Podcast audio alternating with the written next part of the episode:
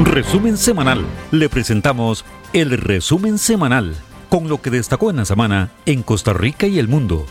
Resumen semanal de Rescate Noticias CR. Gracias, buenos días. Iniciamos el resumen semanal de Rescate Noticias eh, hoy domingo 16 de julio 2023. Venimos de una semana cargada de información, de temas que han sido de interés público, por supuesto. Consecuentemente hemos condensado como noticia, recordando eh, algunos de los más relevantes eh, hechos que han, eh, se han generado, sobre todo en nuestro país. Debemos indicar que esta semana nuevamente recordamos el caso de la niña Cable, que aún pues hasta el momento del cierre de esta edición no había aparecido, pero también se tocan otros temas como la captura de un sujeto peligroso que eh, habría provocado la muerte de una alumna en Tortuguero, en Barra del Tortuguero, y como hecho inusual habría grabado, eh, él mismo, se habría grabado en momentos en que le disparaba a la víctima, algo nunca visto en nuestro país. Bueno, está ya tras las rejas este sujeto y ahora deberá venir un juicio eh, mediante el debido proceso. Y otros eh, temas como la saturación en cuanto a camas en el Hospital Nacional de Niños, la huelga convocada por eh, sobre todo ANEP eh, contra eh, la administración de la caja del seguro y eh, estuvimos dando cobertura en el sitio, en las afueras de las oficinas centrales de la caja con sindicalistas avanzada esta semana. No contemplamos la huelga que se tenía para el sábado, pero sí la consignamos, que se había hecho un llamado a huelga el día de ayer, sobre todo por parte del CONAR, el Consejo Nacional de rectores. Así es que con estos detalles y estos y otros temas vamos de inmediato con Uriel Dávila Ordeñana. Adelante, Uriel. Gracias Bernie, gracias amigos y amigas. Aquí estamos una vez más en el resumen semanal de Rescate Noticias, como todos los domingos de 8 a 9 de la mañana y por Radio Actual 107.1, la FM de Costa Rica. Esta semana abarca del lunes 10 al viernes 14 de julio del 2023. En nuestra sección a fondo conversamos con el secretario general adjunto de ANEP, Walter Quesada, en torno a la administración de la Caja Costarricense de Seguro Social en el marco de las manifestaciones en esta semana. En la sección Rescate Vida, el motivador cristiano Didier Rivera expone sobre la amplitud de las bendiciones de Dios. Son ahora. En la sección de Impulso Digital CR, hoy presentamos cómo utilizar la inteligencia artificial en su negocio. Para sugerencias y reportes, nuestro número de redacción es el 8831-6570. 8831-6570 de Rescate Noticias CR. Por supuesto, las notas más destacadas de Costa Rica y el mundo en el resumen semanal de Rescate Noticias CR por Radio Actual 107.1 la FM de Costa Rica. Dormir escuchando solo las ranas entre la montaña. Este es el país donde vivís. Salí a conocerlo. Ingresá a vamosaturistear.com y encontrá inspiración para turistear por Costa Rica. ICT. Vamos a turistear. La actualidad del país y el mundo con la noticia resumida y veraz. Escúchenos de lunes a viernes con avances cada hora Rescate Noticias CR por esta frecuencia. Resumen semanal de Rescate Noticias CR. Durante el fin de semana fue detenido mediante allanamiento en un inmueble en Turrialba, alias Ángel de la Muerte, un sujeto a quien se le atribuye el sangriento homicidio en perjuicio de una mujer quien recibía clases en el Cindea de Barra del Tortuguero, hecho ocurrido a finales de junio del presente año. Yadmin Torres, la víctima, fue sorprendida en su pupitre cuando de pronto ingresó al aula un sujeto encapuchado grabando la acción dolosa, al parecer con un celular cuando descargó su arma contra la mujer. Del suceso también fue testigo el hijo, quien era compañero de clase de su madre. Posteriormente, el video fue circulado por la organización de delincuentes a la cual se presume pertenece el detenido y se escucha donde le recrimina segundos antes a la víctima por falta de obediencia. Al sujeto le impusieron seis meses de prisión preventiva. En nuestra sección a fondo conversamos con el secretario general adjunto de ANEP, Walter Quesada, en torno a la administración de la Caja Costarricense de Seguro Social en el marco de las manifestaciones en esta semana. El día lunes, la pequeña Kay Viril García, desaparecida hace tres meses, estaría cumpliendo un año de vida, por lo que vecinos de la comunidad de Cervantes de Cartago y la organización Obras del Espíritu Santo realizaron una misa en esa comunidad cartaginesa. La ceremonia estuvo liderada por el padre Sergio Valverde, quien con su equipo de trabajo ofreció una fiesta para cerca de 500 niños de la comunidad cervanteña. La bebé Kevril desapareció en Cervantes de Cartago el día domingo 9 de abril de este año, cuando, según la pesquisa judicial, su padre biológico, ahora detenido, la llevó hasta un sitio solitario y luego no se supo más de su paradero. Hasta el momento el detenido no ha declarado qué hizo con la niña y según las autoridades la ley no permite obligarlo a hablar. El padre habría planeado la desaparición de la pequeña a fin de que no le realizaran una prueba de paternidad, dado que se descubriría que él es el padre biológico y consecuentemente se le acusaría de violación, dado que la madre de la niña es también menor de edad. En la sección Rescate Vida, el motivador cristiano Didier Rivera expone sobre la amplitud de las bendiciones de Dios.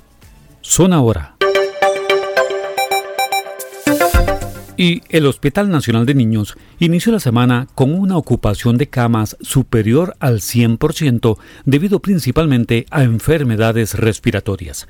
De acuerdo con las autoridades médicas, solo el lunes tenían una intensa atención de niños, 75 en total, con padecimientos de infección respiratoria aguda o grave. Para esa fecha, en la sala de cuidados intensivos atendían 16 casos con pacientes críticos. Los pacientes presentaron los cuadros infecciosos, en su mayoría por rinovirus, virus sincitial, aunque también algunos por COVID-19. La sobreocupación de los salones se viene experimentando desde hace varias semanas. No obstante, al inicio de la presente, la ocupación era del 104%. Nuevamente, las autoridades hicieron un llamado a la prevención tal y como se planteó desde inicio de la pandemia en cuanto a la utilización del protocolo del estornudo, evitar asistir a sitios de concentración masiva de personas si no está ventilado el lugar y por supuesto el lavado de manos con abundante agua y jabón.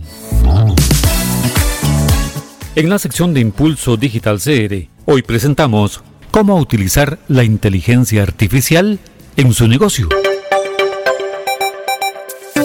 En sesión de corte plena del lunes, los magistrados confirmaron el rechazo de la solicitud de préstamo sin goce de salario del funcionario Edgar Ramírez Villalobos para que ocupe el cargo de ministro de la Condición de la Mujer y presidente ejecutivo del Patronato Nacional de la Infancia.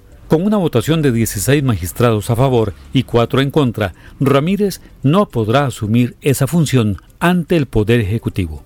En consecuencia, Ramírez deberá continuar en su puesto como fiscal adjunto en Pérez Celedón. Algunos han considerado que la negativa del Poder Judicial obedece a la escabrosa relación que mantiene principalmente el presidente de la República, Rodrigo Chávez Robles, con la Corte. Para sugerencias y reportes, nuestro número de redacción es el 8831-6570. 8831-6570 de Rescate Noticias CR. Esta semana continúa el juicio contra los implicados en el cruento asesinato contra el joven Marco Calzada, ocurrido a principios de julio del año recién pasado. Se trata de dos hermanos de apellidos Rojas López mayores de edad. Anteriormente fueron condenados dos menores quienes serían los que le dieron muerte al joven. No obstante, los dos adultos habrían tenido una participación, si bien pasiva, no impidieron que se cometiera la agresión. En criterio policial, estos dos adultos sí participaron en el crimen, pues estuvieron presentes durante el desarrollo de la agresión, supervisando a fin de intervenir si fuera necesario. Luego, como presuntos testigos, dieron versiones confusas a las autoridades para complicar el esclarecimiento del caso. En nuestra sección a fondo, conversamos con el secretario general adjunto de ANEP, Walter Quesada, en torno a la administración de la Caja Costarricense de Seguro Social en el marco de las manifestaciones en esta semana. El día martes a las 11 y 58 minutos de la noche sobrevino un fuerte sismo sentido en una importante área del territorio nacional. No obstante que la magnitud del evento fue de 3,74 grados, fue superficial, con una profundidad de 10 kilómetros, en la cual no se registraron daños materiales ni personales. En la sección Rescate Vida, el motivador cristiano Didier Rivera expone sobre la amplitud de las bendiciones de Dios. Son ahora. El día martes fue considerado el día más violento de lo que va del año 2023 en cuanto a criminalidad. Hubo ocho asesinatos en esa fecha, cuatro de ellos en Playa Garza, en Nosara, Nicoya. Horas antes fueron hallados los cuerpos de una pareja, hombre y mujer, en una casa en Santa Rosa de Pocosol, a quienes prácticamente torturaron. Ellos evidenciaban diversos golpes propinados al parecer con objetos contundentes hasta provocarles la muerte. En cuanto a los cuatro fallecidos en Guanacaste, se trató de un grupo que estuvo esta semana en esa provincia vendiendo ollas y comprando alhajas a las comunidades fueron sorprendidos por sujetos presuntamente en dos motocicletas, quienes descargaron sus armas de fuego contra el grupo, entre ellos un menor de 17 años. Una de las víctimas tenía varios antecedentes por violencia doméstica, amenazas contra funcionario público y tráfico de drogas. En la sección de Impulso Digital CR, hoy presentamos cómo utilizar la inteligencia artificial en su negocio. 100 policías y dos nuevos escáneres se encargarán de que el 100% de los contenedores que ingresan y salen por el muelle de APM Terminal sean revisados a fin de evitar movilización de droga. Se trata de un grave problema que durante los últimos años ha evidenciado la falta de control en ese puerto, principalmente cuando ocasionalmente se ha detectado algún cargamento de drogas. Recientemente, un operativo de la Policía Judicial determinó que algunos de los funcionarios de la terminal que pertenecían a terceras empresas subcontratadas se encargaban de facilitar la contaminación con droga de los vehículos. Ahora, según enfatizó el presidente de la República, Rodrigo Chávez Robles, ni un solo de los contenedores se moverá hacia adentro o hacia el citado puerto sin antes ser revisado eficientemente. Agregó que la inversión para esta nueva acción de seguridad tuvo un costo superior a los 35 millones de dólares, ya que por día se movilizan cerca de 1.700 contenedores y por semana 12.500. La revisión tendrá un costo de aproximadamente 25 dólares. Para sugerencias y reportes, nuestro número de redacción es el 8831-6570. 8831-6570 de Rescate Noticias CR. El día viernes trascendió que SENASA, que es el Servicio Nacional de Salud Animal, emitió una alerta sanitaria a fin de prevenir la incidencia del gusano barrenador en nuestro país. En Panamá se han reportado en los últimos días cerca de mil casos. El gusano barrenador afecta principalmente los animales de sangre caliente, cuando el mosquito transmisor pone huevecillos aprovechando heridas abiertas en los animales. Luego, estos huevecillos se convierten en larvas que comienzan a alimentarse del tejido del huésped, Posteriormente, sigue comiendo hasta lacerar órganos vitales hasta provocar la muerte del animal. Las autoridades informaron que están desplegando toda una campaña de información y capacitación a fin de prevenir la incidencia del mosquito en suelo nacional. En caso de que se detecte alguna afectación, se capacita para la atención. Aunque este padecimiento afecta principalmente a los animales, también puede ser contagiado al ser humano. En el resumen semanal de Rescate Noticias, la información internacional. La Corte Internacional de Justicia, CIJ, falla en contra de Nicaragua en disputa marítima con Colombia. La Corte Internacional de Justicia rechazó el jueves los reclamos de Nicaragua en una disputa marítima con Colombia. Por 13 votos contra 4 se rechaza la solicitud formulada por la República de Nicaragua para que el tribunal adjudique y declare que las islas de San Andrés y Providencia tienen derecho a una plataforma continental hasta una línea formada por arcos de 200 millas náuticas a partir de las líneas de base desde las que se mide la anchura del mar territorial de Nicaragua. El país centroamericano reclamaba delimitar su plataforma continental en el Caribe, alegando derechos sobre el lecho y el subsuelo marinos más allá de las 200 millas náuticas establecidas por el derecho internacional. Pero esa extensión supondría una superposición con la plataforma continental de Colombia en el archipiélago de San Andrés, Providencia y Santa Catalina. La decisión fue celebrada por Colombia, mientras que Nicaragua indicó que respetará lo resuelto por el tribunal. Sin duda alguna, hoy es un día de inmensa celebración para Colombia. Estamos muy complacidos con la decisión de la Corte Internacional de Justicia de aceptar los argumentos de nuestra defensa jurídica. Es un tema muy complicado tenemos que estudiar la sentencia, estudiar también qué implica sobre el terreno, porque tiene consecuencias en un área muy amplia y complicada, así que hay que estudiarlo. Pero en principio, obviamente, lo que haya dicho la Corte, Nicaragua lo cumplirá como siempre lo ha hecho en cada sentencia en los últimos 40 años. El litigio se remonta a 1928, cuando ambos países firmaron un tratado que reconocía la soberanía de Colombia sobre el archipiélago de San Andrés pero Managua desconoce la validez del acuerdo y presentó una primera demanda ante la Corte de la Haya en 2001. En 2012, el tribunal le otorgó un área de aproximadamente 75.000 kilómetros cuadrados en el Mar Caribe, pero ratificó la soberanía de Colombia sobre el archipiélago. Ese fallo dejó a las islas colombianas rodeadas de aguas territoriales nicaragüenses, lo que derivó en otra disputa por la presencia de barcos colombianos en la zona.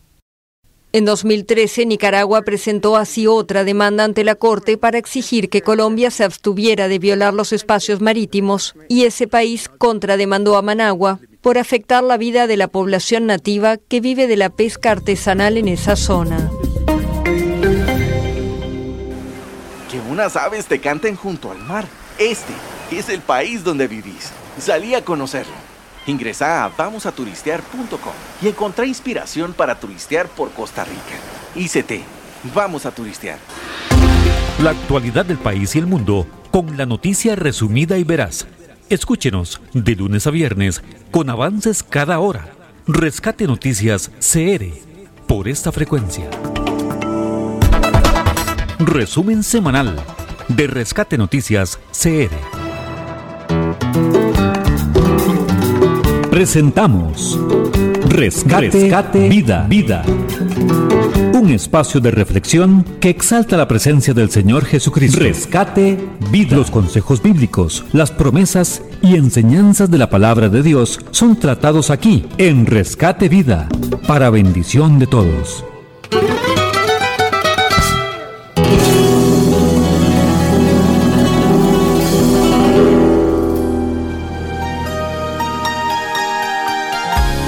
Hola, qué bueno poder compartir nuevamente con ustedes. Mi nombre es Didier Rivera, soy consejero cristiano. Estaba leyendo un poco de las escrituras y me encontré con Isaías en el capítulo 45, versículo 2. A través del profeta Dios nos habla diciendo, Mire, yo iré delante de ti y te enderezaré los lugares torcidos, quebrantaré puertas de bronce y cerrojos de hierro haré pedazos, y te daré los tesoros escondidos y los secretos muy guardados, para que sepas que yo soy Jehová, el Dios de Israel, que te pongo nombre. Qué interesante. El Señor nos dice que Él irá delante de nosotros. Y Él va a enderezar los lugares torcidos y va a quebrantar toda puerta que no permite que nosotros accedamos a los tesoros, a los regalos, a las promesas, a los pensamientos que Él tiene acerca de nosotros. Hay cosas, hay bendiciones, hay promesas que están ahí para nosotros y sin embargo no nos hemos podido acercar a ellas, no las hemos podido arrebatar, no las hemos podido ver cumplidas. Escuchaba un día de estos una predicadora que hablaba, contaba una parábola muy interesante Dice que un día un hombre tenía el sueño americano y empezó a ahorrar y en un momento determinado logró comprar un boleto para irse en barco y poder cumplir su sueño. Pero gastó todo su dinero en ese boleto que compró.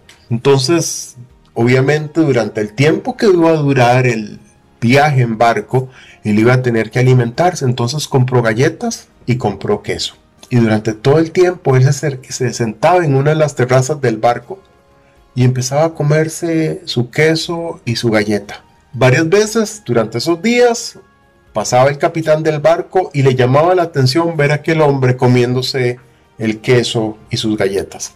Faltaba un día para llegar al final del viaje. Y entonces el capitán dijo, yo le voy a preguntar a este hombre sobre estas, esto que él come. Entonces él le preguntó, se le acerca y le pregunta a aquel por qué se está comiendo esas galletas y ese queso.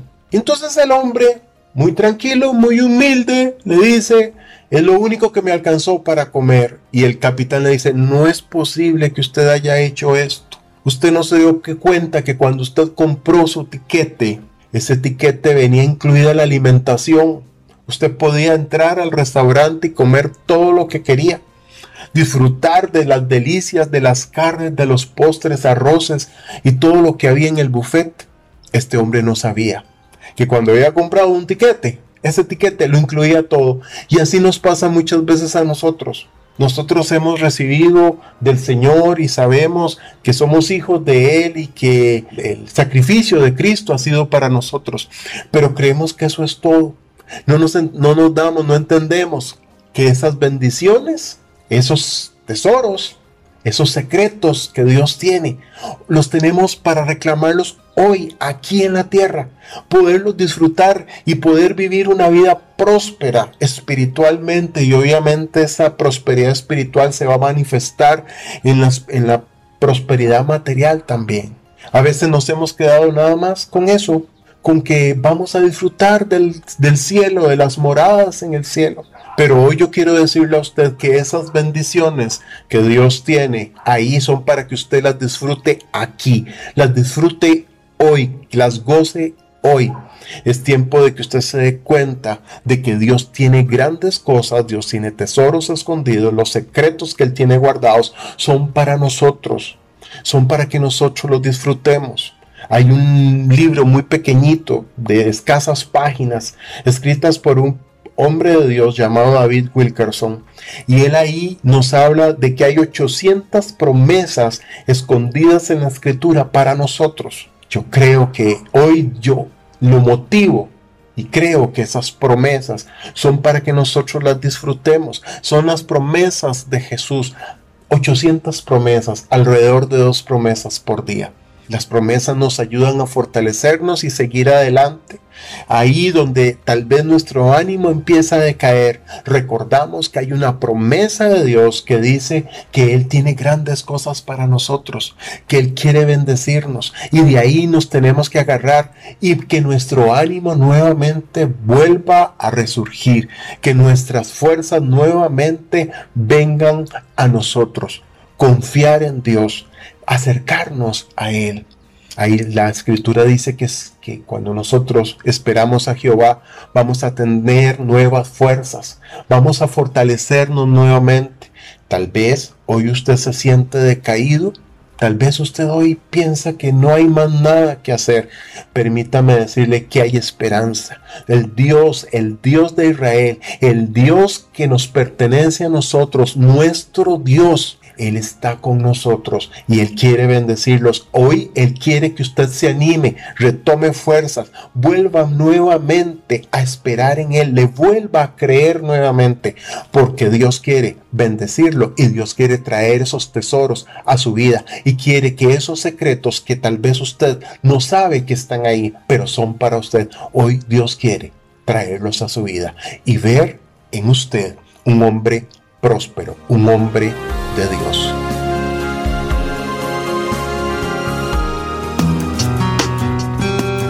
Pero si alguno ha pecado, abogado tenemos para con el Padre, a Jesucristo el justo. Primera de Juan 2.1. Hemos presentado Rescate, Vida, Vida. Esperamos que este espacio sea de bendición para su vida y la de su familia. Rescate Vida.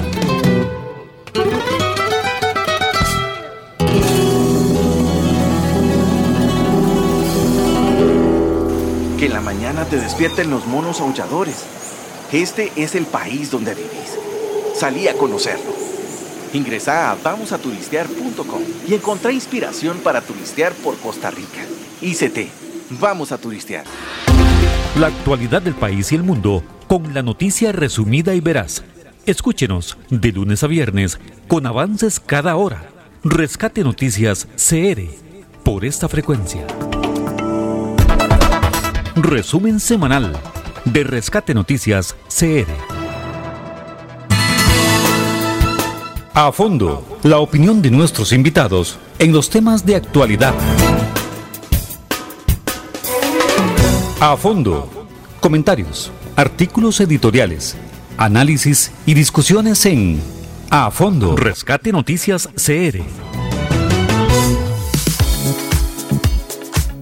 En nuestra sección A Fondo conversamos con el secretario general adjunto de ANEP, Walter Quesada, en torno a la administración de la Caja Costarricense de Seguro Social en el marco de las manifestaciones en esta semana.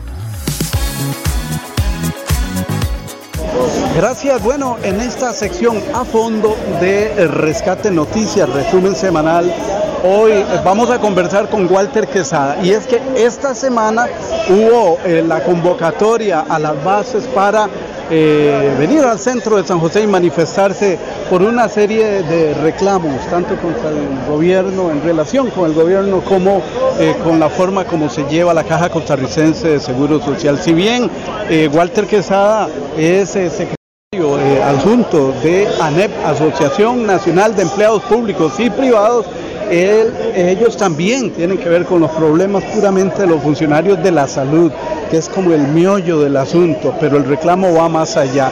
Tal vez en dos, tres puntos muy generales, Walter, ¿cómo lo describes?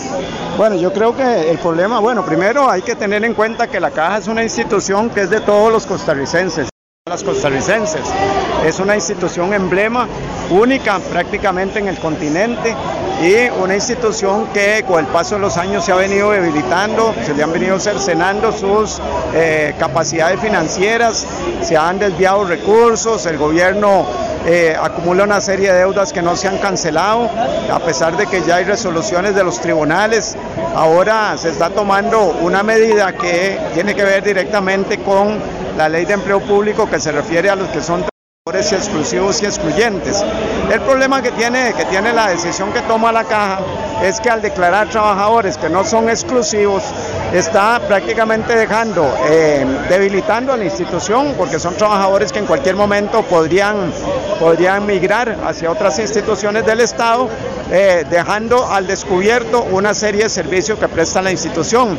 Entonces hoy la Junta Directiva está conociendo ese tema y nosotros venimos aquí a exigir de que todos los trabajadores, todas las trabajadoras de la caja se declaren exclusivos y excluyentes, porque tal vez la gente no, no sabe, pero es que la ley de empleo público contempla en, en uno de sus artículos que hay libre movilidad de mano de obra en todo el sector público. Cuando los trabajadores no son exclusivos de una institución, eso significa que en cualquier momento los pueden trasladar, en cualquier momento los pueden despedir o en cualquier momento pueden prescindir de los servicios que ellos prestan. Y eso se va a prestar para que en un determinado momento muchos de los servicios que la caja tiene en este momento puedan, que, puedan ser debilitados. Entonces, lo que queremos nosotros en este día es reclamar, bueno, por toda la parte estructural de la caja, porque la caja es de los costarricenses, no es de una junta directiva ni, ni de un gobierno determinado, y porque también no se debilite los servicios que presta la institución. Walter, pero eh, sobre este concepto exclusivos y excluyentes, Maribel esta semana en la presidencia dijo que de lo que se trata es primero de conocer cuál funcionario es susceptible de contemplarlo como exclusivo excluyente. Y entonces ponía el ejemplo que no es lo mismo un especialista en neurocirugía que una secretaria en la caja. Esta secretaria de la caja del seguro puede ir a ejercer como secretaria a otra institución, mientras que un neurocirujano especializado no va a ir a ICOFER, ¿verdad? A desarrollar su, tarea. Bueno, no necesariamente. Usted sabe que cualquier, cualquier actividad que uno ejerza requiere un proceso de capacitación, un proceso de formación, de conocimiento de la institución. No es lo mismo estar yo en la caja eh, atendiendo pacientes o eh, haciendo algunas actividades que son propias de la institución a venir de una institución donde yo ejercía otro tipo de trabajo a una institución donde requiere una especialización, es una especialización, en la salud es una especialización. Y no necesariamente usted se tiene que especializar porque sea un médico, no, hay muchos términos que se usan dentro de las instituciones de salud que solamente los conocen las personas que trabajan ahí. Entonces, una secretaria que trabaja, por seguir con el mismo ejemplo, en la caja del seguro, se especializa en ser secretaria para la caja. Bueno, es que eh, hay muchos términos que se usan dentro de la institución que son propios de esa institución y que lo maneja el personal que bueno, trabaja ahí. Es un asunto de inducción también, de, de aprendizaje, eh, como en cualquier puesto. Vos llegás y tenés que adaptarte. Sí, lo que pasa es que si van a estar haciendo cambios permanentemente, ¿cómo va a estar? Todas van a estar haciendo inducciones permanentemente a la gente, ¿no? O sea, se requiere un recurso humano que conozca, que no se, no se vaya a, a, a ir el tiempo en darle capacitaciones para que se pueda adaptar al sistema, ¿no? Generar estabilidad. Sí, bueno, tiene que haber estabilidad laboral también, porque si una persona no tiene estabilidad laboral, la, el tipo de servicio que presta normalmente no es tan eficiente cuando, como cuando usted tiene estabilidad laboral, que usted siente más seguridad, que usted siente que, que tiene la posibilidad de poder eh, atender sus necesidades. Hay mucha gente que está en condición de interinato, que es una de las luchas que nosotros estamos dando para garantizar que a personas que tienen 10, 15 años se les dé estabilidad laboral. ¿Por qué? Porque eso lo que genera más bien es un debilitamiento también en la prestación de los servicios. Walter, aquí eh, uno puede observar, casi que imaginar tres partes. ¿Quién está contra quién? ¿O quién está a favor de quién? Ustedes como, como eh, fuerza sindical por un lado, el gobierno por otro y la caja como otra parte, porque en la misma caja está dividida. Inclusive hoy observé eh, un anuncio a, a, sumarse a la manifestación de parte de la dirección jurídica de la caja. Bueno, sí, es que eh, se están dando cuenta de que efectivamente lo que está haciendo el gobierno con estas disposiciones es debilitar la institución y es una institución que tenemos que cuidar todos y todas las costarricenses. Es una institución que ha venido menos con el, paso del tiempo. Los que tenemos la oportunidad de, de, de haber conocido la caja en, otras, en otros momentos, nos damos cuenta de que cada vez se ha venido debilitando más. ¿Por qué? Porque quedan plazas vacantes, no se renuevan, igual que en todo el sector público. Una plaza vacante que queda, no se contrata a nadie más. Entonces, ¿qué es lo que hacen? Recargarle el trabajo a otras personas, eh, deteriorando el servicio que se le da a la ciudadanía. De alguna manera, Walter Quesada, estamos conversando con Walter Quesada, secretario adjunto de la ANEP, en relación con la manifestación de esta semana fundamentalmente de los empleados de la caja del seguro. No obstante, está abierto a todo el sector público, eh, laboral público. Eh, Walter, cuando se habla, cuando doña Marta Eugenia esta semana, eh, Marta Esquivel, hablaba de poder generar informes para mejorar la situación de la caja, decía, eh, el pro, a como está desde el punto de vista financiero, que no hay información clara, veraz, para poder tomar decisiones, igual está en la parte diríamos, de equipamiento.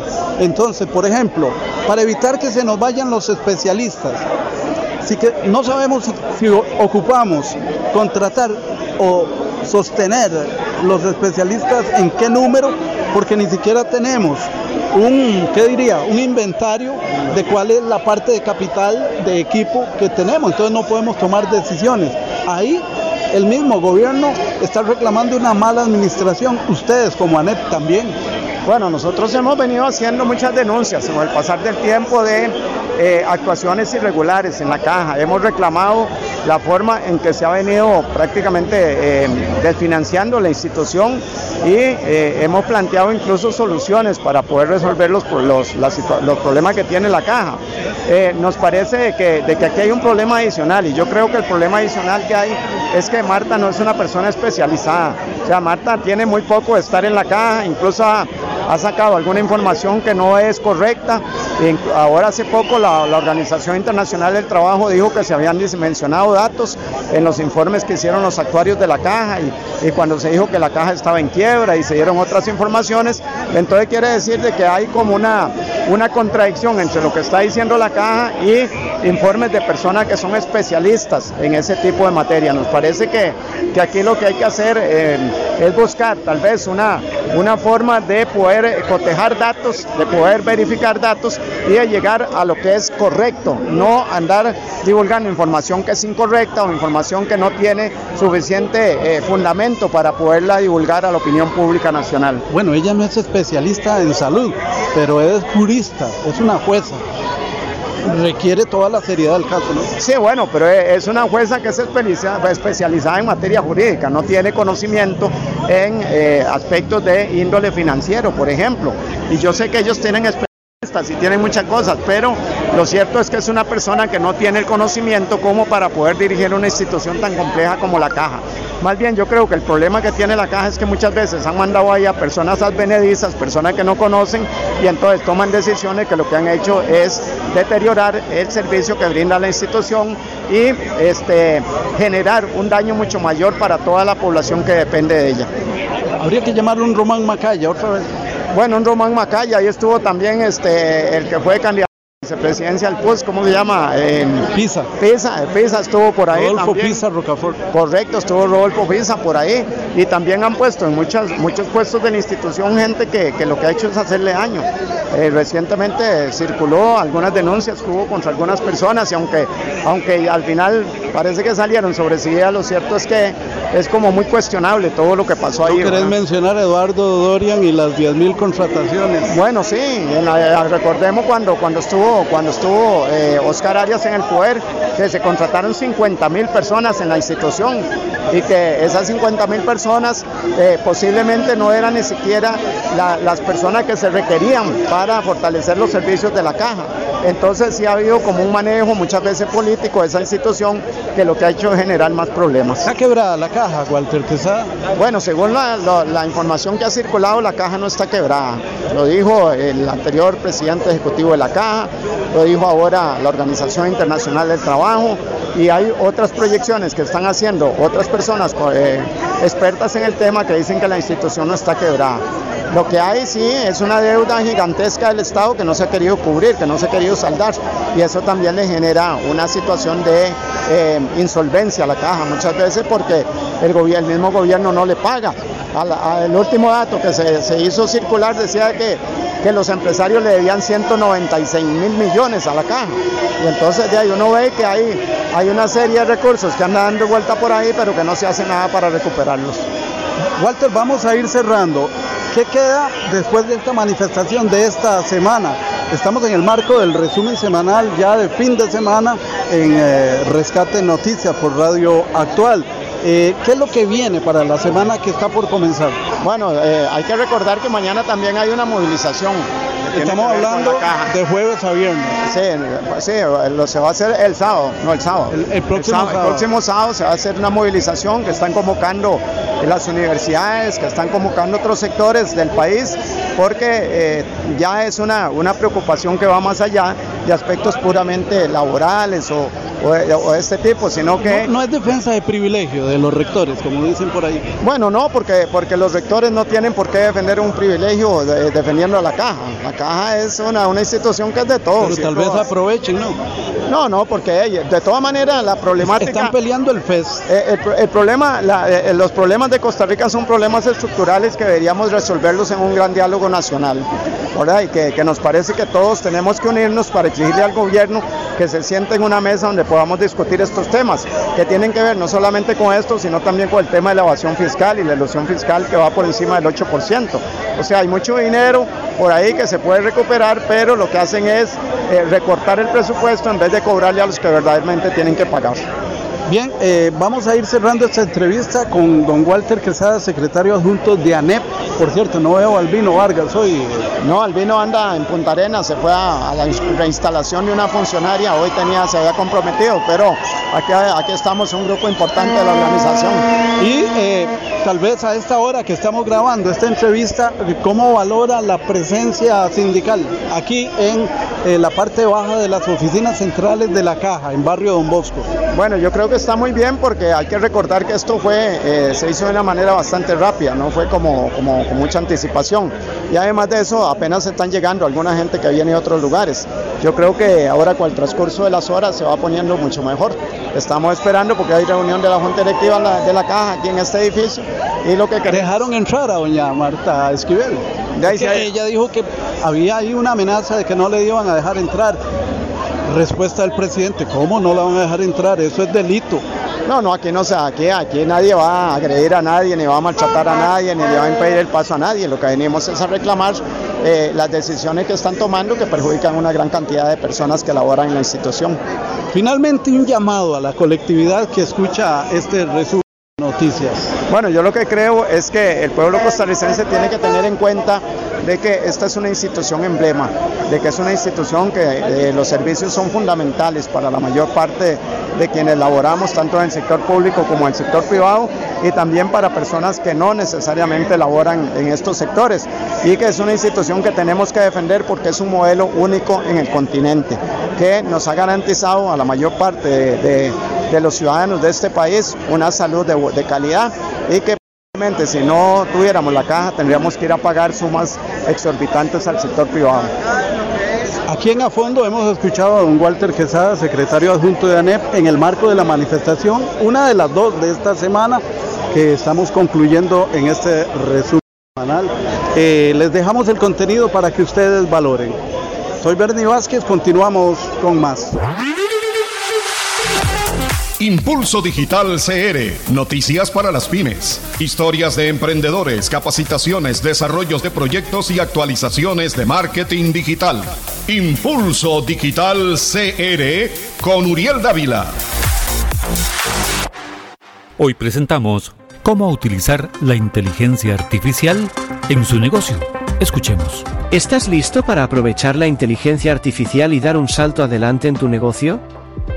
¿Por qué es importante para las pymes considerar la IA? Las pequeñas y medianas empresas pueden llegar a competir con las grandes empresas utilizando la inteligencia artificial, y ahora te mostraré de qué forma lo pueden lograr. La IA puede ayudar a las pymes a tener una visión más amplia de sus clientes, productos y procesos, lo que les permitirá tomar decisiones más informadas. Algunos ejemplos de cómo las pymes pueden aprovechar la inteligencia artificial son, Mejora en la automatización de procesos, la IA puede ayudar a las pymes a automatizar sus procesos, lo que les permite ahorrar tiempo y recursos. Algunos ejemplos de cómo pueden automatizar procesos son los siguientes. Atención al cliente, las pymes pueden utilizar chatbot basados en inteligencia artificial para proporcionar respuestas rápidas y precisas a las preguntas de los clientes, lo que les permite ahorrar tiempo y reducir costos. Tareas repetitivas. Las pymes pueden utilizar la inteligencia artificial para automatizar tareas repetitivas y de baja complejidad, como la clasificación de correos electrónicos, la programación de reuniones y la gestión de inventario. Optimización de la cadena de suministro. La inteligencia artificial puede ayudar a las pymes a optimizar su cadena de suministro, desde la previsión de la demanda hasta la planificación de rutas de entrega eficientes, lo que les permite reducir costos y mejorar la satisfacción del cliente. Análisis de datos. La inteligencia artificial puede ayudar a las pymes a analizar grandes cantidades de datos de forma rápida y precisa, lo que les permite tomar decisiones informadas sobre estrategias de marketing, operaciones comerciales y otros aspectos del negocio. ¿Cómo las pymes pueden implementar la IA? Investigar y evaluar las soluciones de IA que mejor se adapten a sus necesidades y presupuesto. Contratar a expertos en inteligencia artificial o trabajar con proveedores que ofrezcan soluciones y servicios de IA.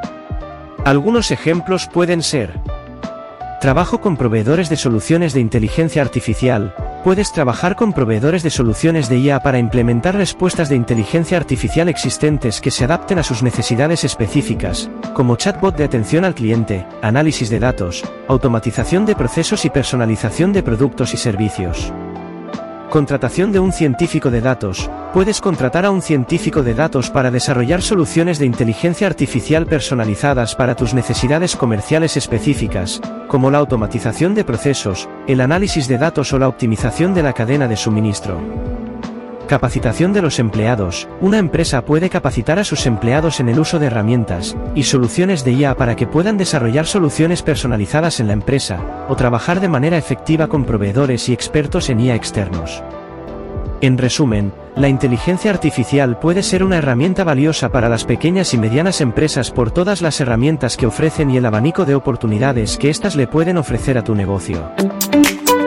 Bueno, todo esto y más, como generar más confianza con un perfil de empresa, intercambiar información de forma más rápida y directa con los usuarios que son posibles clientes, tener con ellos una comunicación de manera más segura, facilitar la comunicación interna de la empresa, enviar mensajes de forma automatizada y diseñar respuestas rápidas, trabajar con una amplia variedad de formatos, mejorar la experiencia de marca y un sinfín de beneficios más que le permite esta aplicación. Gracias amigos y amigas, hasta la próxima en un nuevo podcast de Impulso Digital CR.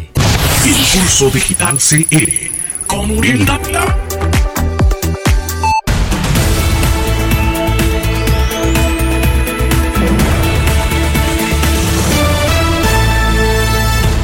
de esta manera concluimos. Eh, ya estamos trabajando en los temas eh, que han quedado pendientes y los que se generen de acuerdo con la agenda natural que nos da eh, la vivencia. Este organismo vivo que es nuestra sociedad costarricense, donde estamos, donde vivimos, donde padecemos, pero también somos felices, pues es nuestra amada patria. Bernie Vázquez les agradece. Pasen feliz domingo. Dios les bendiga. Resumen semanal. Le presentamos el resumen semanal con lo que destacó en la semana en Costa Rica y el mundo. Resumen semanal de Rescate Noticias CR.